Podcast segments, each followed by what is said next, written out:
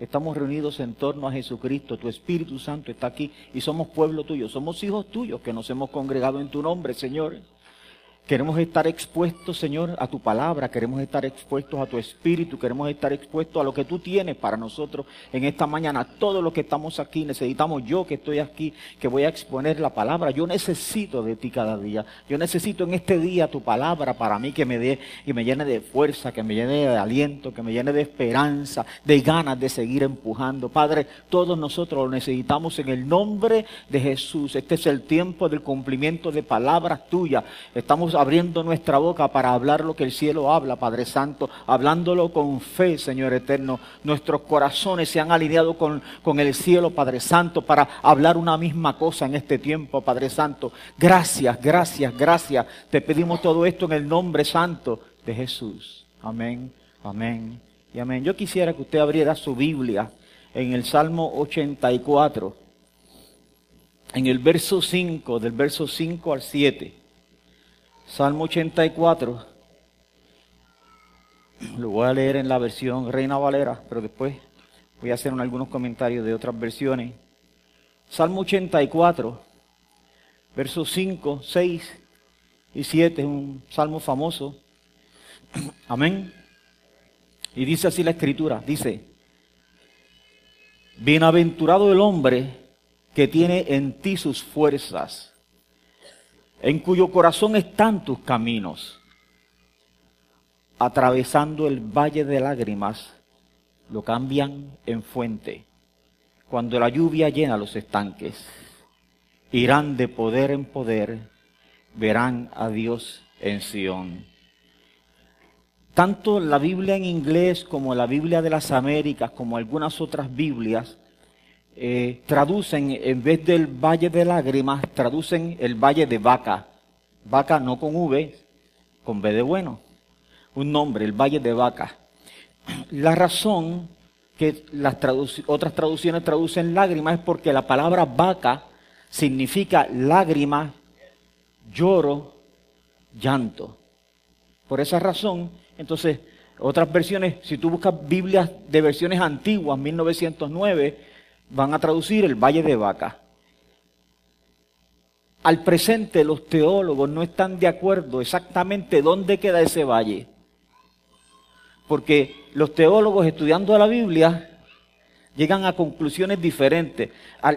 en el libro de jueces, en el capítulo 2, hay, un, hay una experiencia que tiene el pueblo con Dios donde el pueblo desobedece y Dios le envía una palabra bien dura al pueblo. Jueces capítulo 2, verso del 1 al 5. Y dice la Biblia que el pueblo entero se alzaron su voz y comenzaron a llorar y a aquel lugar le llamaron boquín, que significa llorando.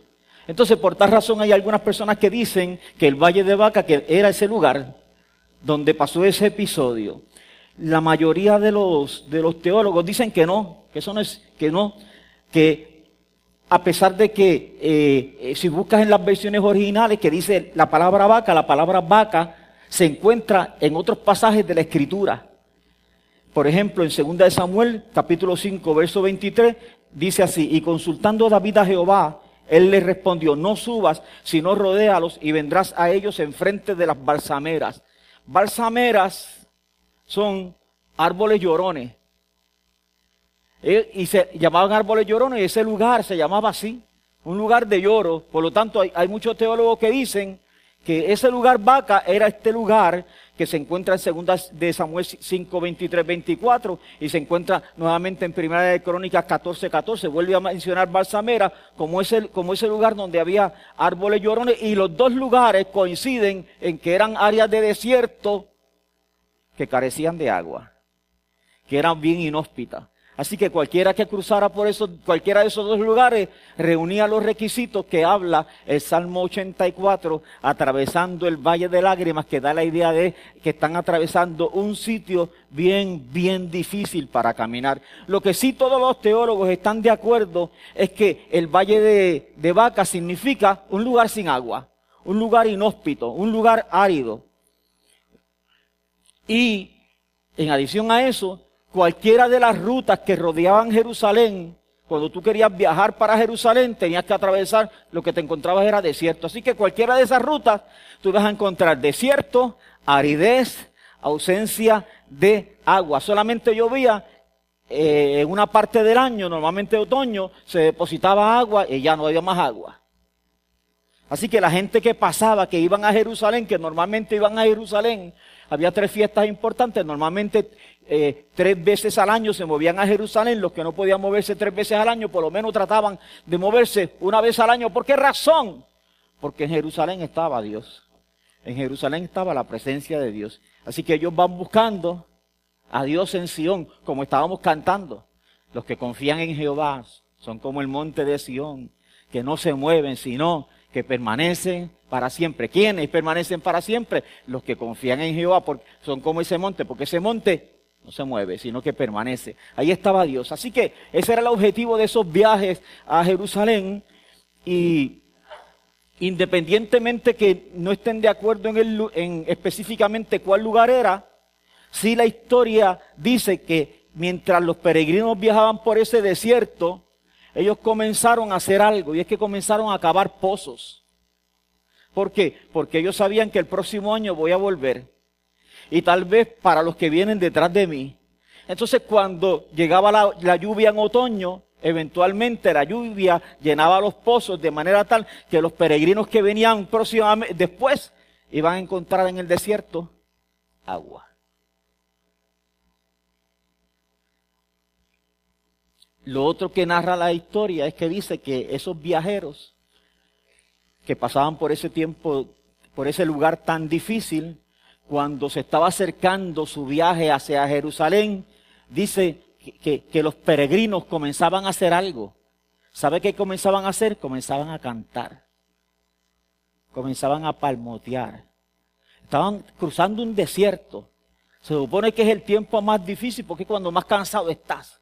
Ya prácticamente atravesaste el 80, el 90% del desierto. Estás cerca de llegar. Es cuando tú más tiempo, más cansado estás. Pero la historia dice que todos hacían básicamente lo mismo. Todos esos peregrinos, cuando se estaban acercando a Jerusalén, comenzaban una fiesta. Porque el objetivo de ese viaje era llegar hasta allá. Hay algunas personas que no, hemos entendido todavía lo que es la vida. Y pensamos que eh, la vida se disfruta el día que nosotros lleguemos a una montaña. El día que yo llegue allá a la cúspide, el día que yo alcance la meta. De manera tal que el viaje para alguna gente es un lugar, es un territorio de amargura. Y es que estamos equivocados, no hemos aprendido. No, no, el viaje es parte del proceso. Y, si, si yo no puedo disfrutar el viaje, créeme, que, que, cuando llegue al lugar allá arriba, muy poco voy a disfrutar el tiempo allá arriba, porque después que ya sienta lo que estoy sintiendo, se acabó. Necesito una experiencia nueva que me dé una emoción nueva. Hay algunas personas que han entendido que no, que esto es diferente. No importa cómo sea el viaje, se disfruta. No importa que sea difícil, esto es como cuando yo era chiquito. Eh, recuerdo que había un, pequeño chiste que, salió, que le, preguntaron a un nenito eh, eh, pequeño, le dijeron, ¿cuál es el programa de televisión que a, mí, a ti más te gusta? Y el nene dice, las noticias de las 5 y 25 con Evelio Otero. mucha generación no se acuerda, pero alguna generación sí se acuerda. Las noticias de las 5 y 25, Frankie, Frankie se acordó. Dijo, wow. Las noticias de las 5 y 25 con Evelio Otero, dice el nene. Y le dijeron, ¿y por qué? Y el nene dijo, porque inmediatamente después viene Superman. ¿Me explico? Y era cierto. Daba las noticias de las 5 y 25 y a las 5 y media venía Superman. Así que el nene aprendió algo que nosotros necesitamos aprender. Necesitamos aprender a disfrutar el viaje. Porque algunos el viaje nos llena el corazón de amargura. Esta gente, si se le llenaba el corazón de amargura cuando llegaban allá, no podían disfrutarla. Tacho, yo pensaba que esto era más fácil, mira cómo estoy. Estoy desbaratado, como decimos nosotros en buen puertorriqueño, estoy destrozado, esto no vale la pena hacer este viaje, no. Ellos entraban, era una fiesta, palmoteando, gritando, cantando, danzando. ¿Por qué? Porque todo lo que ellos habían hecho ahora tenía su recompensa.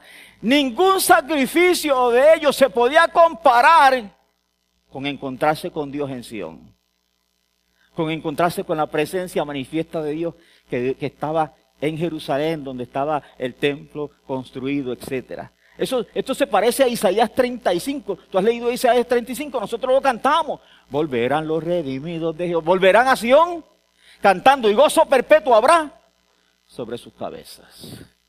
Eso es lo que enseña la Escritura.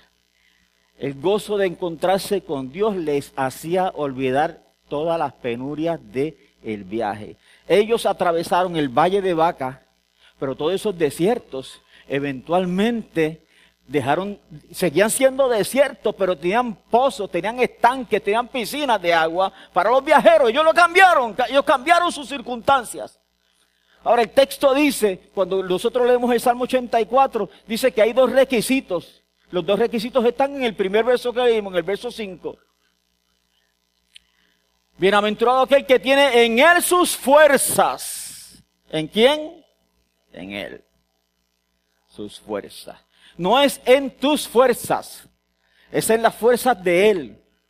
Y créeme, si tú estás en el camino del cristianismo, Dios necesita Dios necesita como un absoluto, como una verdad absoluta, Dios necesita a ti pasarte por, por una o más experiencias en que tú te quedes sin fuerza.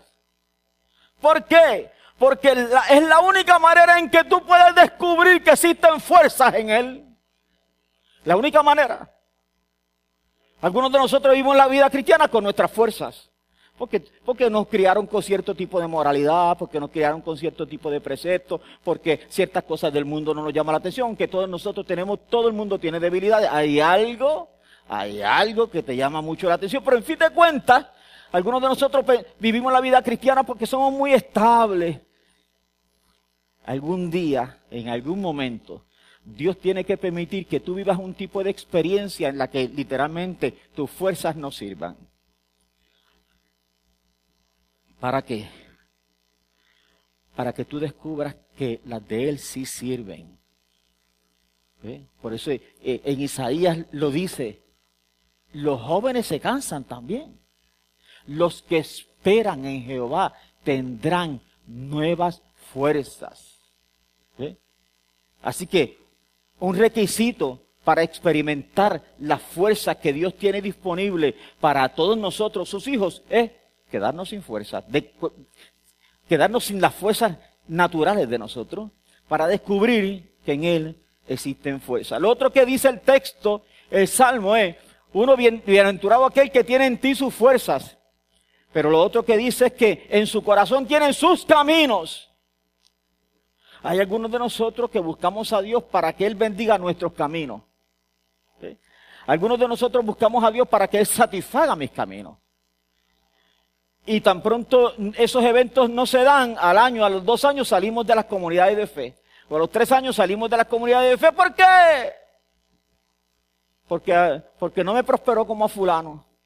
Porque yo quería el trabajo aquel y no me, no me lo dieron. Entonces, porque yo quería aquello y no, no se dio.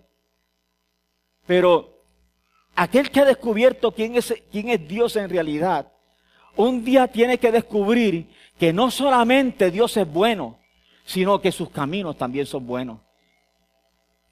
No existe diferencia entre Dios y sus caminos.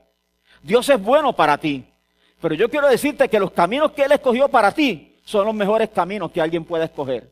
Los caminos que Dios escogió para mí son mucho mejores que los caminos que alguna vez yo pude haber pensado para mí. Lo que, no, no debemos vivir la vida peleando con lo que Dios escogió para nosotros, porque lo que Dios escogió para nosotros siempre, siempre, siempre es y será lo mejor. Así que el valle de lágrimas, el valle de vaca, el valle de lágrimas, el valle de lloro, no es un lugar ficticio. No, no, es real. ¿Me explico? Y en la vida de nosotros también no es una temporada ficticia, es real.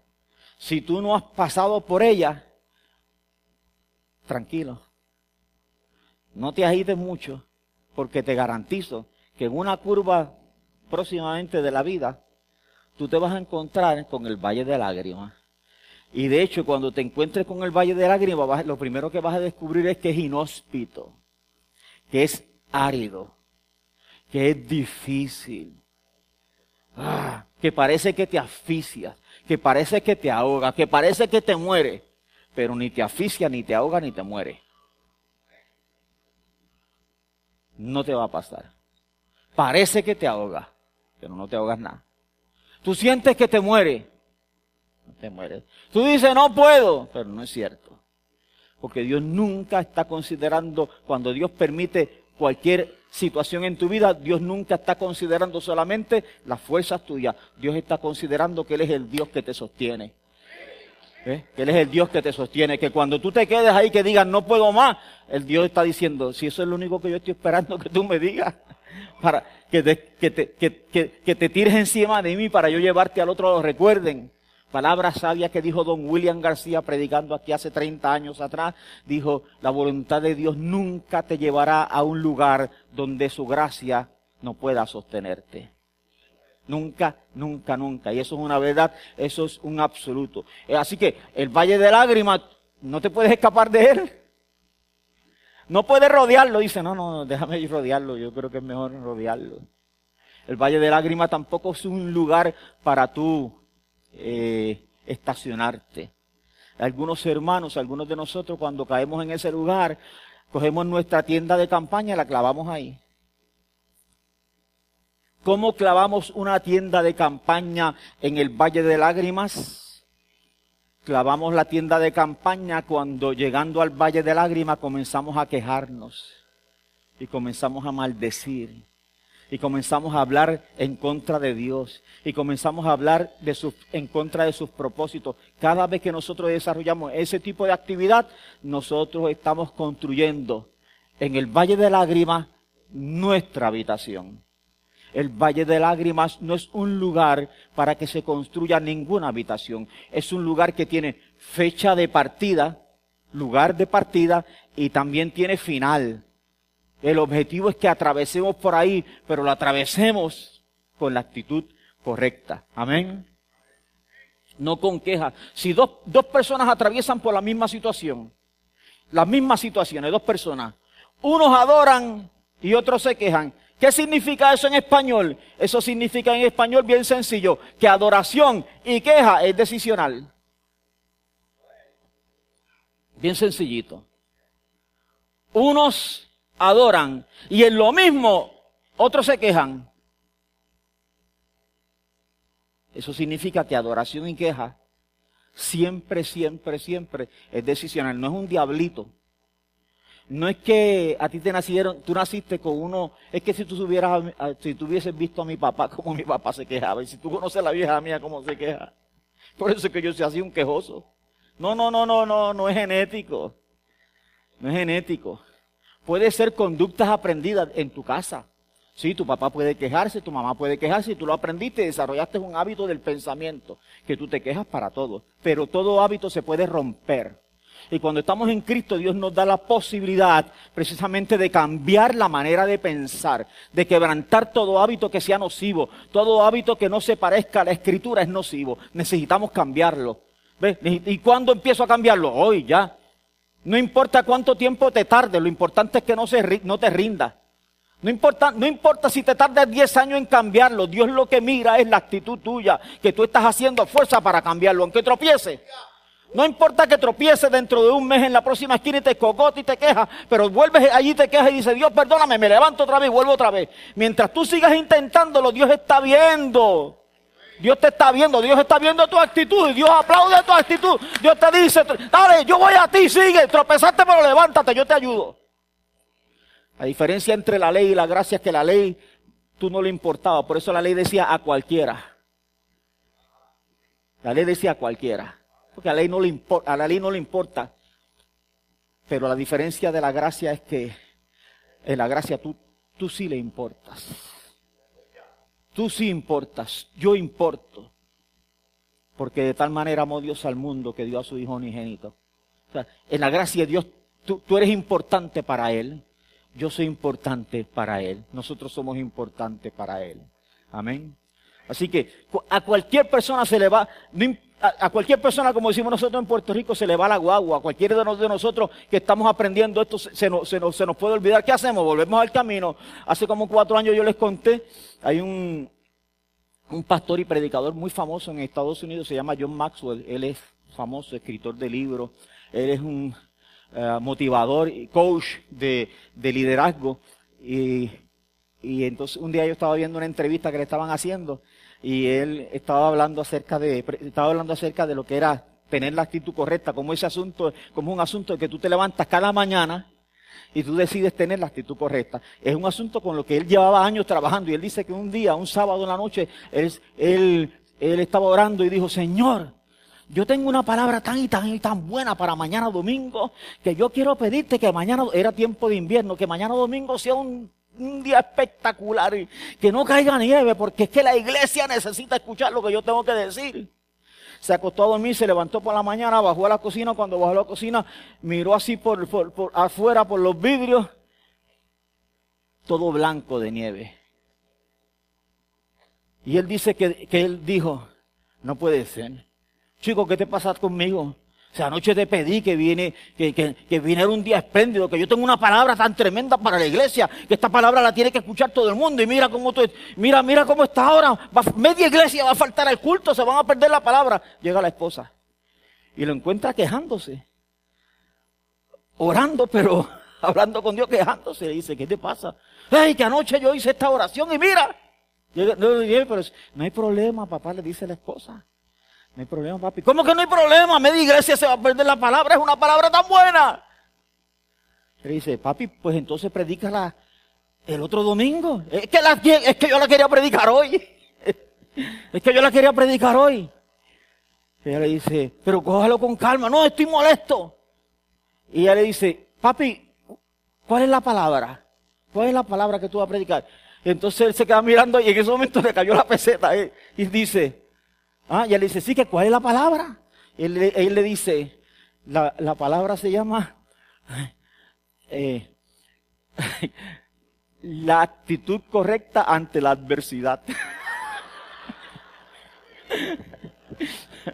en, la en la entrevista dice que la esposa no aguantó, dice que la esposa le dio tanta y tanta y tanta risa que se cayó al suelo.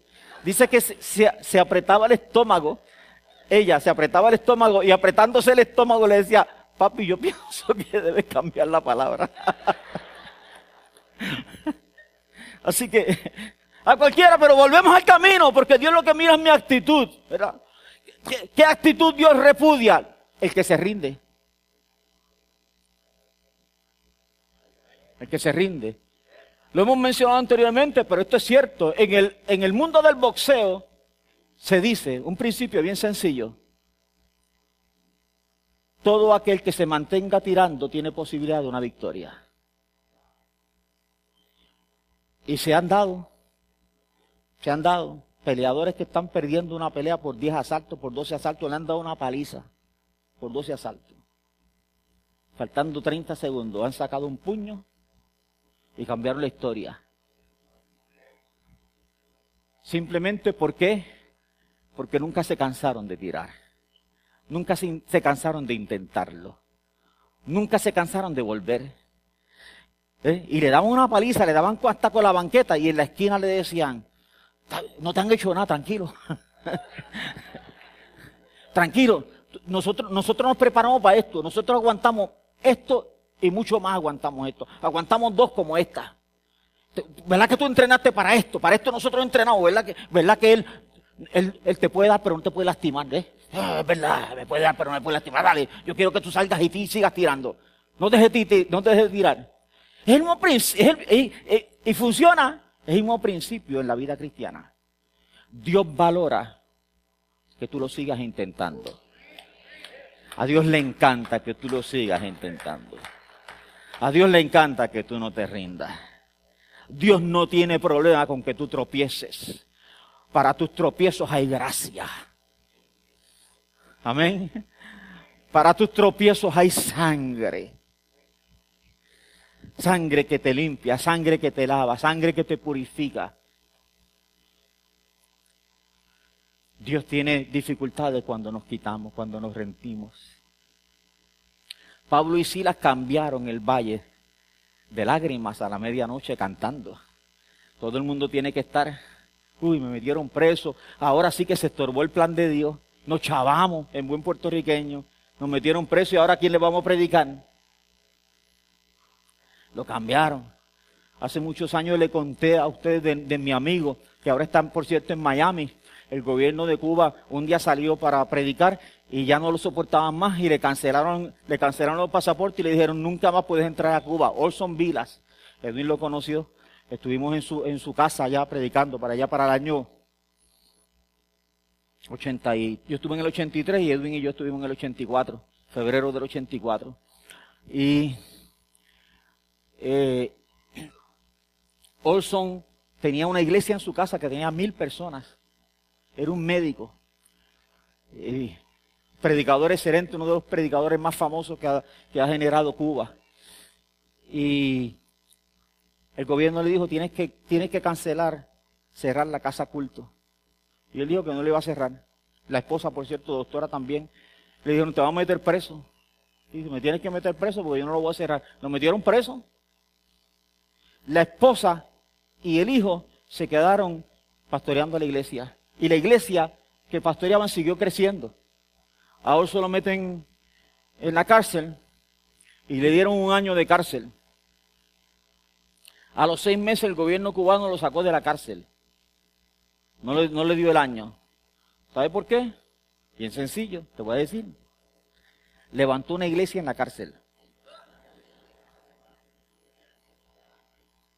Levantó una iglesia en la cárcel. Comenzó a predicar en la cárcel. Comenzó a ganarse gente en la cárcel los que cumplían sentencia salían de la cárcel y iban a la iglesia de la casa. Entonces el gobierno cubano dice, ¿qué hacemos con este desgraciado?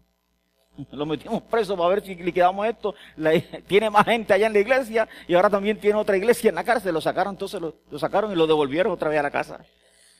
Ahora está en Estados Unidos con toda su familia, excepto con el hijo que se quedó pastoreando, que es un médico prestigioso en, en Cuba y tiene uno de los puestos más altos dentro del movimiento pentecostal en, en, en Cuba. Tiene algunos treinta y pico de años y está pastoreando y allá y él dice que no se va para Estados Unidos hasta que cumpla su tiempo porque él entiende que Dios no le ha dicho que es su tiempo de salir, aunque toda la familia está en Estados Unidos y él puede salir cuando él quiera. Qué interesante entender lo que es la voz de Dios en la vida de uno. Entender lo que es tu llamado, entender que Dios tiene tiempos para nosotros y tiene, y tiene, y tiene planes para nosotros. Amén. Pablo y Silas cantaban en la medianoche. ¿Qué poder tan grande hay en lo que nosotros hablamos, como Edwin estaba hablando la, semana pasada? Yo les conté hace como un mes eh, una experiencia basada en, en, en, algo que Lucy dijo aquí un día. Y todos ustedes saben, o las personas nuevas, Lucy padece de epilepsia nocturna. Eso se le desarrolló cuando llegó a vieja, ¿verdad? Fue que te dijo el doctor.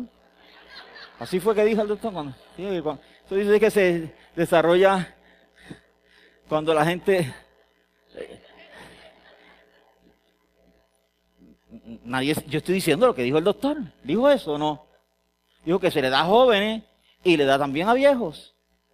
Y que a ella no le dio cuando joven. Ustedes son los que saben un poquito de matemática, ¿verdad? Que, que, ok. Entonces, Epilepsia nocturna, epilepsia nocturna eh, produce amnesia. Dos tipos de amnesia. Un episodio de amnesia en las madrugadas, en un momento dado, en las madrugadas, donde, donde borra, no sabe qué día es, dónde estamos, si es Navidad, eh, eh, si nacieron algunos nietos recientemente ya no lo sabía, si murió alguien no lo sabía, cosas así, un episodio que dura 30 minutos, a 45 minutos bien fuerte, pero le da, tiene una, tiene una segunda eh, amnesia que es pérdida de información. Pérdida de información en lo que sería el disco duro, pérdida de información, eventos que estemos narrando de hace 20 años, 25, eh, que ya los olvida, y con, y con mucha más fuerza olvida los eventos recientes. o sea, los eventos, fuimos a un viaje y regresamos y al mes ella nos, nos recordaba que habíamos ido al viaje. ¿Eh? Fuimos, fuimos al cine la semana pasada a ver Superman y esta semana vamos en el carro y ella me dice, mira papi, están dando Superman. Y yo me sonrío y ella me dice, ¿ya la vimos? Yo le digo, sí. Ah, ok. Yo le dije, pero tranquila, cuando salga un video yo te la saco otra vez para que la vea. No hay problema. Eh, ella está en un tratamiento que se está medicando y ha mejorado. Nosotros fuimos a Costa Rica y estuvimos en la casa de Isaías, que es nuestro amigo. Isaías es como si fuera mi hermano. Los nenes, para los nenes míos, Isaías es como si fuera tío. Los hijos de él, como si yo fuera tío. De, ellos han estado en nuestra casa. Muchas veces han estado en nuestra casa, especialmente las nenas han estado en nuestra casa muchas veces, pero los dos varones también han estado por lo menos una vez, han estado en nuestra casa. Y nosotros hemos ido montones de veces allá y nos hemos quedado con ellos. Cuando fuimos, Lucy le dice, Isaías, ¿cuántos hijos es que tú tienes? Isaías se sonríe porque ella solamente recordaba a los dos varones. No se recordaba de las nenas que han estado un montón, que son las que más veces han viajado acá, las nenas. Así que esa es la realidad con la que Lucy vive y con la que ella está, ella lo, lo maneja bastante, bastante bien todo eso.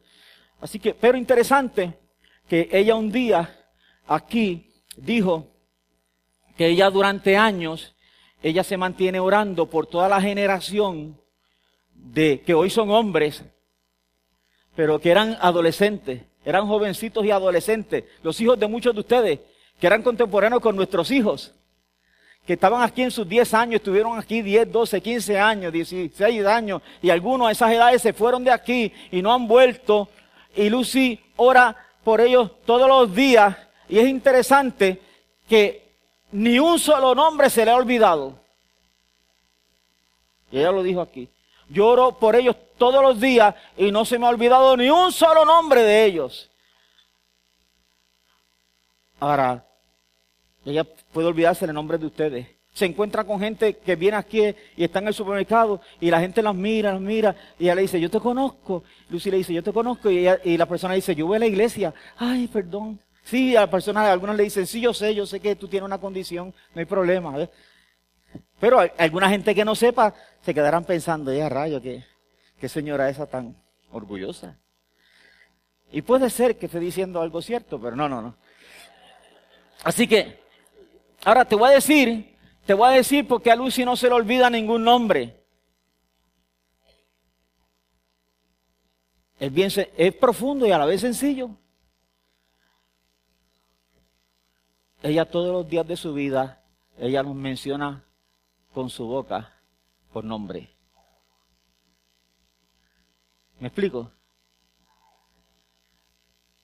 Entonces lo, lo, que ella dice con su boca, lo que ella dice con su boca, se le pega al corazón. Su memoria puede fallar, pero lo que ella dice con su boca está pegado al corazón. Entonces hay un principio bien grande aquí de lo que la Biblia dice. Hay un poder bien grande en mi boca. Lo, que yo, lo que yo diga con mi boca se me pega al corazón.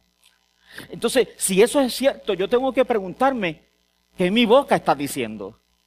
Porque lo que mi boca está diciendo es lo que está pegado a mi corazón. Entonces, la epilepsia nocturna de Lucy no puede con el principio. El principio es más poderoso que la enfermedad. No importa la enfermedad, el principio es más poderoso. Mientras ella lo diga, lo que ella diga con su boca va a vencer la epilepsia nocturna. Extraordinario. Es un principio bien sencillo. Y nosotros debemos practicarlo porque está en la Biblia. Es algo tan poderoso que está ahí aquello que yo lleve a mi boca, entrará a mis oídos, entrará a mi corazón y vuelvo a llevarlo a la boca, entra a mis oídos, vuelve a mi corazón y comienza un ciclo ahí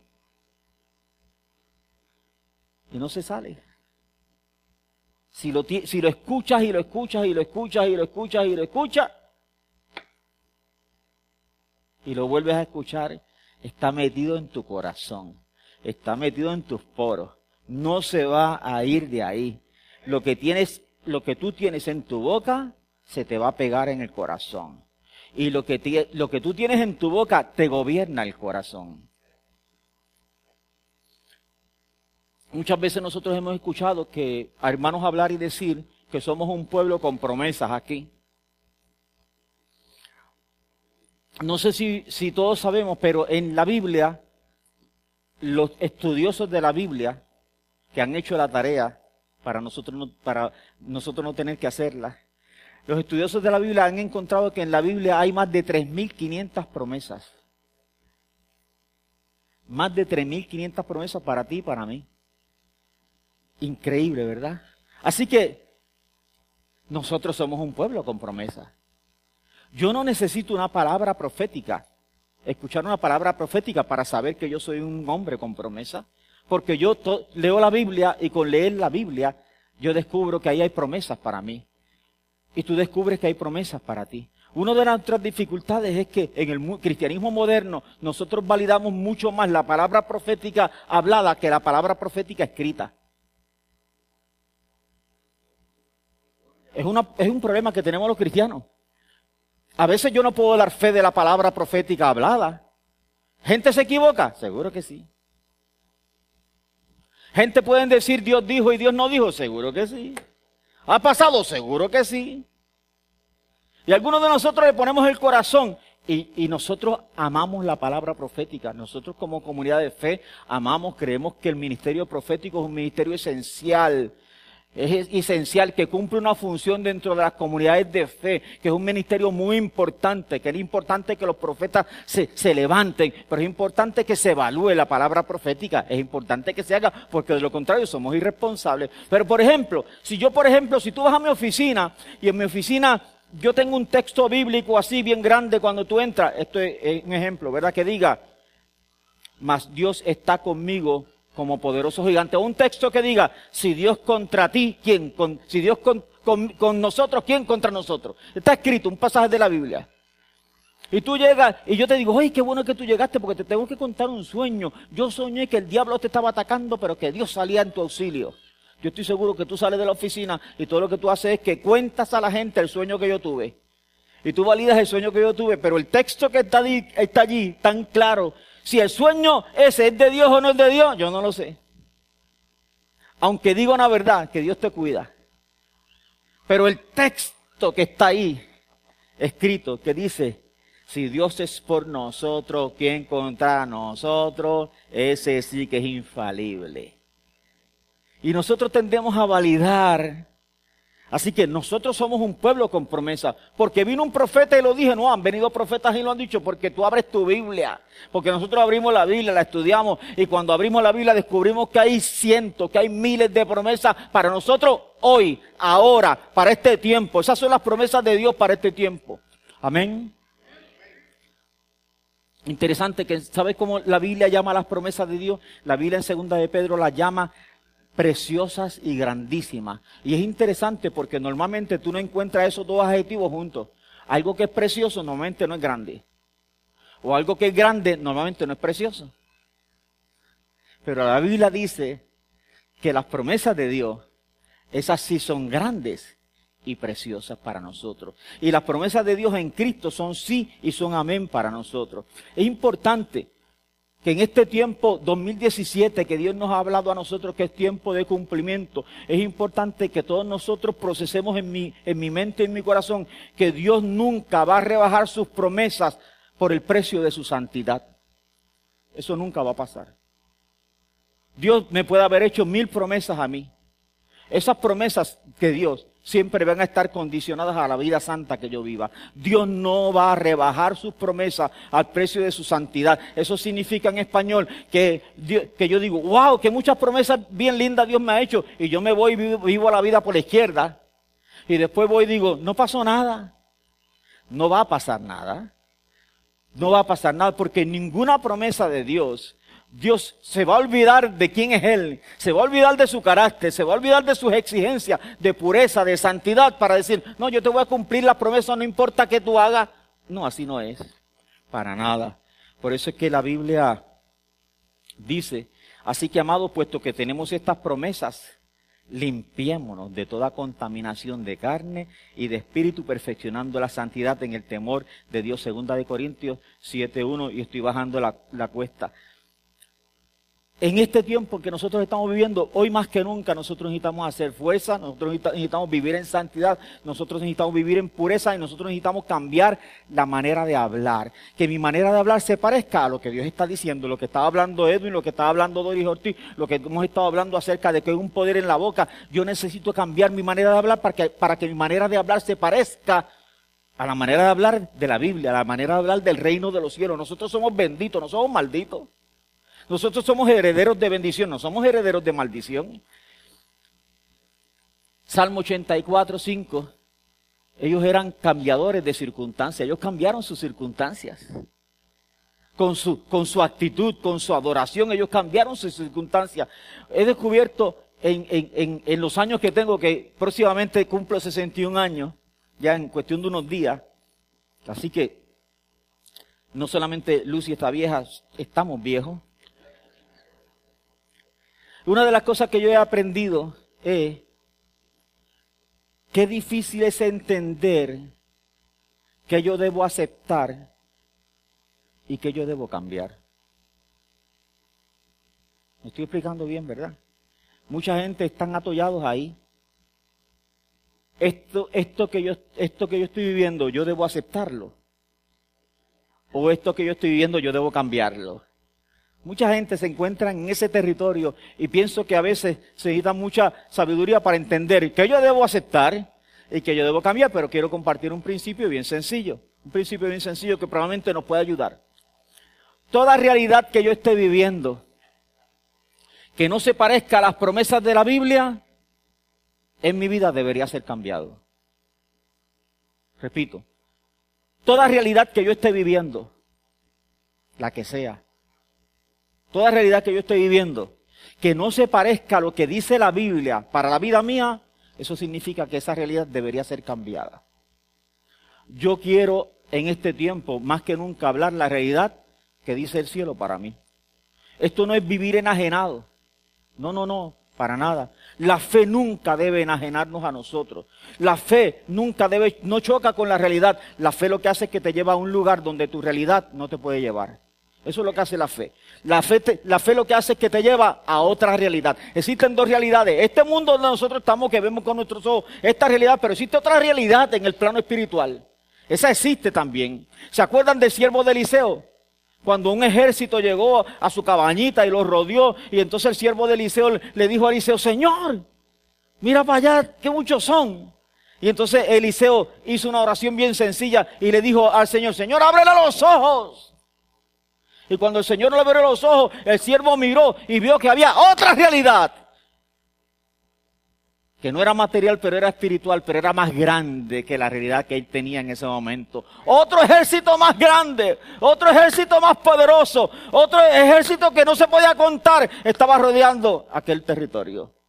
Existe otra realidad, existe otro plano, es el plano espiritual. Esa realidad nosotros la atraemos con nuestra fe, nosotros la atraemos con nuestra boca, nosotros la atraemos con nuestra actitud. actitud. La gente del Salmo 84 con su actitud, ellos cambiaron sus circunstancias, cambiaron el valle de lágrimas por estanques, por lugar de gozo.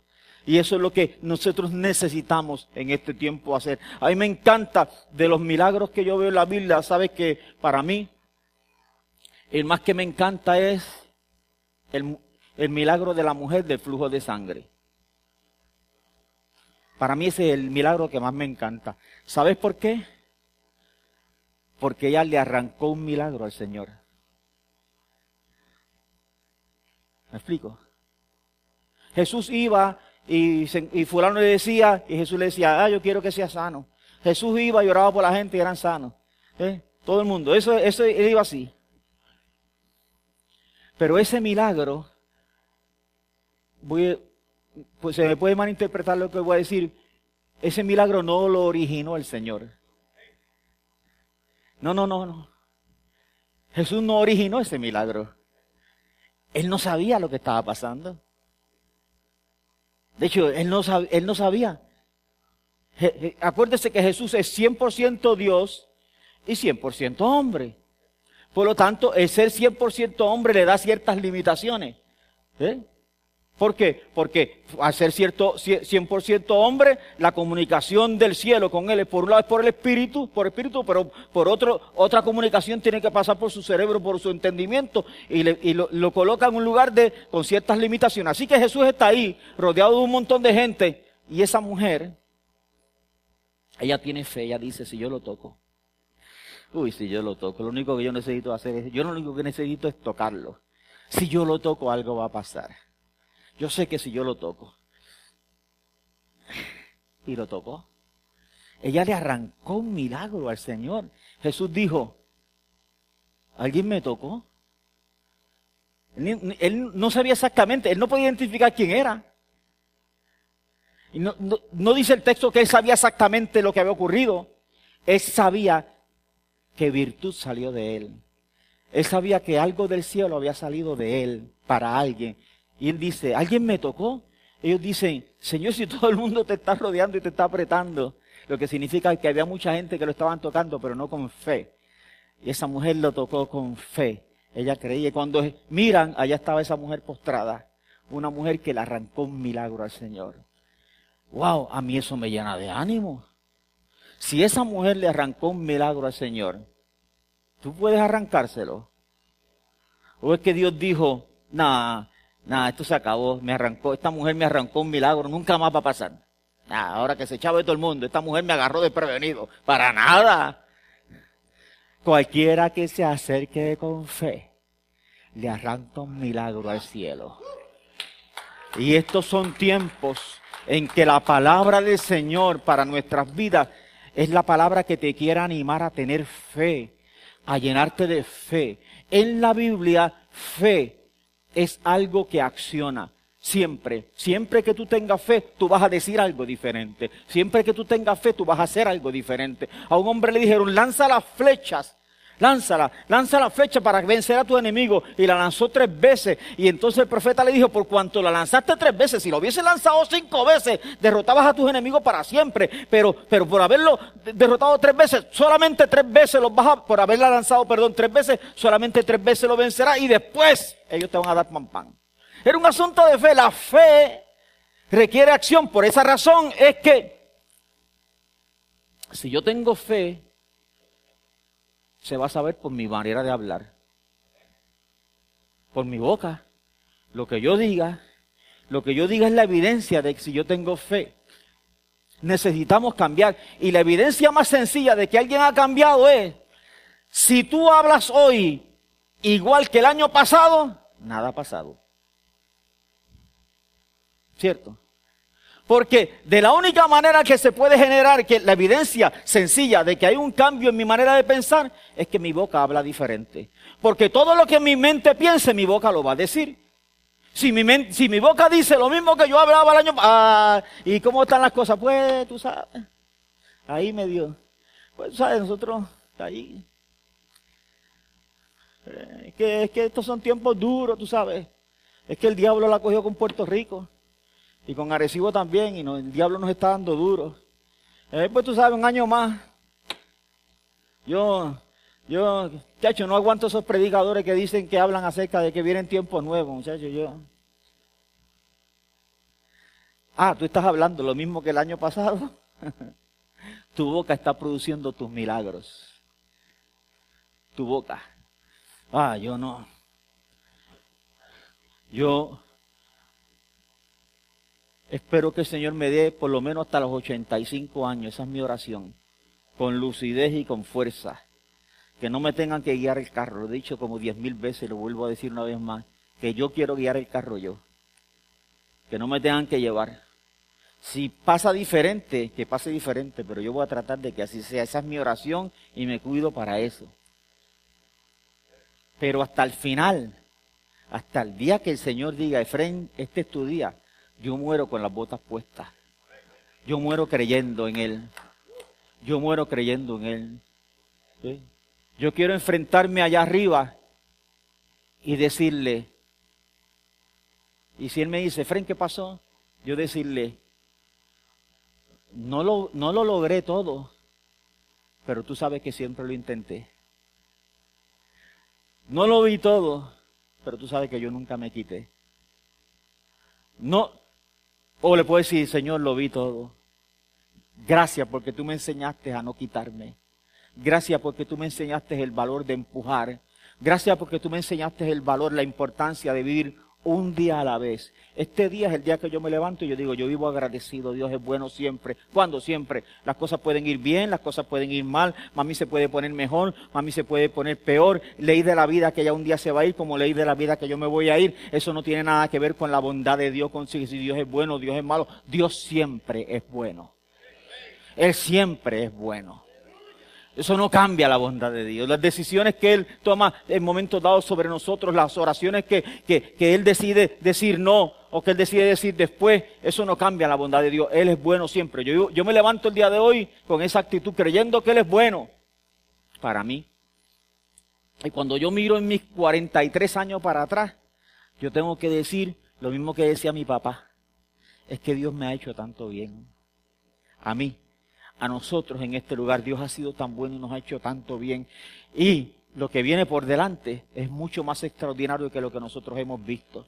Lo que Dios tiene guardado en depósito para nosotros, para este tiempo y tiempos venideros, es mucho más extraordinario que lo que nosotros hemos visto durante todos estos años. Este es un tiempo nuevo.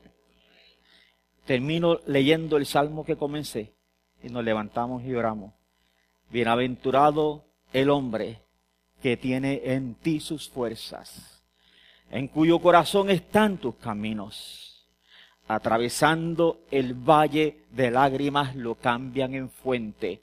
Cuando la lluvia llena los estanques, irán de poder en poder. Iremos de victoria en victoria. Irán de poder en poder. Verán a Dios en Sión. Es imposible. Es imposible que tú vivas la vida empujando y no te encuentres con Dios. Es imposible que tú vivas esta vida con fe. Es imposible que tú no te encuentres con Dios. Si tú dices, es que me falta ver, yo te voy a decir, sigue empujando porque lo vas a ver. Sigue empujando porque lo vas a ver. En cualquier curvita por ahí, en cualquier curva de, la vida, te vas a encontrar con Dios de frente y vas a encontrar sus planes, sus propósitos y vas a encontrar que Él sí tiene planes contigo, que Él sí tiene un llamado contigo, que Él sí tiene propósito contigo, que Él ha estado contigo aún en los tiempos en que tú pensabas que estabas solo. Dios nunca nos deja solo. Tú te puedes poner sobre tus pies. Dios es bueno siempre, bueno siempre, bueno siempre. Amén. Yo te invito para que levantes tu corazón y digas, Señor, ayúdame. Yo quiero, yo quiero cambiar mi forma, mi manera de hablar. Yo quiero tener una actitud correcta. Si la tienes, no te quites. Que ningún golpe, ningún golpe, porque recuerda, si hay algo que el diablo le encanta es arrancarte la palabra del corazón. Porque porque un hombre y una mujer con una palabra son poderosos. Una mujer con una palabra, oh, una mujer con una palabra no la detiene nada ni nadie. Un hombre con una palabra del cielo no lo detiene nada. Ahora, si te roban, si te roban la palabra del corazón, tú mismo te detienes. Tú mismo te detienes. Tú mismo dices, no sirve. Padre, en el nombre de Jesús. Te damos tantas gracias en esta mañana porque eres bueno y tu misericordia es tan grande. Gracias por la palabra tuya, porque la palabra tuya nos llena siempre de aliento, nos llena siempre de nueva fuerza, llena nuestros corazones de esperanza. Gracias porque estos son los tiempos de seguir empujando un día más, Padre Santo. Estos son los tiempos de seguir creyendo un día más, Padre Santo. Estos son los tiempos en los que tú nos recuerdas, Señor, que necesitamos tener una actitud correcta, que tener una actitud correcta hace la diferencia. Bienaventurados aquellos que tienen en ti su fuerza. Bienaventurados, Señor, aquellos que en sus corazones tienen sus caminos, Señor eterno. Atravesando el valle de lágrimas lo van a cambiar por estanques, Padre Santo. Oh Señor, es imposible que esa verdad no sea real para nuestras vidas si decidimos vivir creyendo un día más, si decidimos vivir empujando un día más, si decidimos vivir con la actitud correcta un día más. El día de hoy es el día que hemos decidido vivir. Padre, gracias. Yo bendigo a mis hermanos con nuevo vigor, con nueva fuerza. Este tiempo de milagro. Yo te pido que tú hagas milagros en sus vidas. Yo te pido que tú hagas milagros en su cuerpo. Aquellos que están enfermos, Padre, enviamos una palabra de salud, de restauración, Padre Santo. Que tú hagas milagros, Señor. Aquellos que necesitan provisión económica, que tú hagas provisión sobre sus vidas. Aquellos que necesitan trabajo en el nombre de Jesús, que tú suplas trabajo. Aquellos que necesitan que sus negocios, Señor, tú los bendigas. Que tú bendigas sus negocios, que se te vaya la mano en bendiciones sobre su vida. Aquellos, Señor, que necesitan restaurar relaciones. Que, Señor, que tú hagas un milagro en las relaciones. Que tú empieces a cambiar los corazones. Aquellos que, Señor eterno, que los hijos están alejados del camino, Padre. Que tú con cuerdas de amor les atraigas y les demuestres el grande amor que tú les tienes, Padre. En el nombre de Jesús, en esta mañana levantamos nuestro corazón a ti para darte gracias y bendecirte porque tú eres bueno, Señor. Bueno para siempre. Bueno, Señor. Yo pregunto antes de terminar esta reunión esta mañana, ¿hay alguien que necesita reconciliarse con el Señor? ¿Hay alguien que nunca ha tomado una decisión por el Señor y necesita hacerlo? ¿O alguien que tal vez conocías al Señor pero te alejaste del camino? Si tú te alejaste del camino, eh, hoy es el mejor día para volver. Si tú te extraviaste del camino, hoy es el mejor día para volver. ¿Hay alguien? ¿Hay alguien que quiera regresar? ¿Hay alguien que quiera volver? ¿Alguien que sabe que Dios lo está llamando? Que Dios lo está llamando. Amén. Dios te bendiga mucho. ¿Alguien, ¿Hay alguien más que quiera al Señor? ¿Alguien más que quiera al Señor? ¿Hay alguien por aquí? Ok, Dios te bendiga, sí. Hey. Los que, los que levantaron la mano, ¿pueden pasar un momentito aquí? ¿Alguien los puede acompañar para orar por ellos? Un momentito, por favor. ¿Sí? Si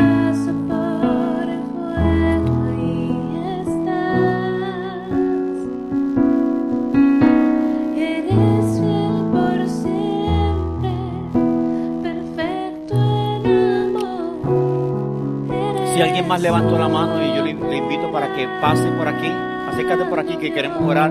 Y cita, te puedes acercar Lucy, te pueden acercar por aquí para orar por ella. Y vamos a bendecirla.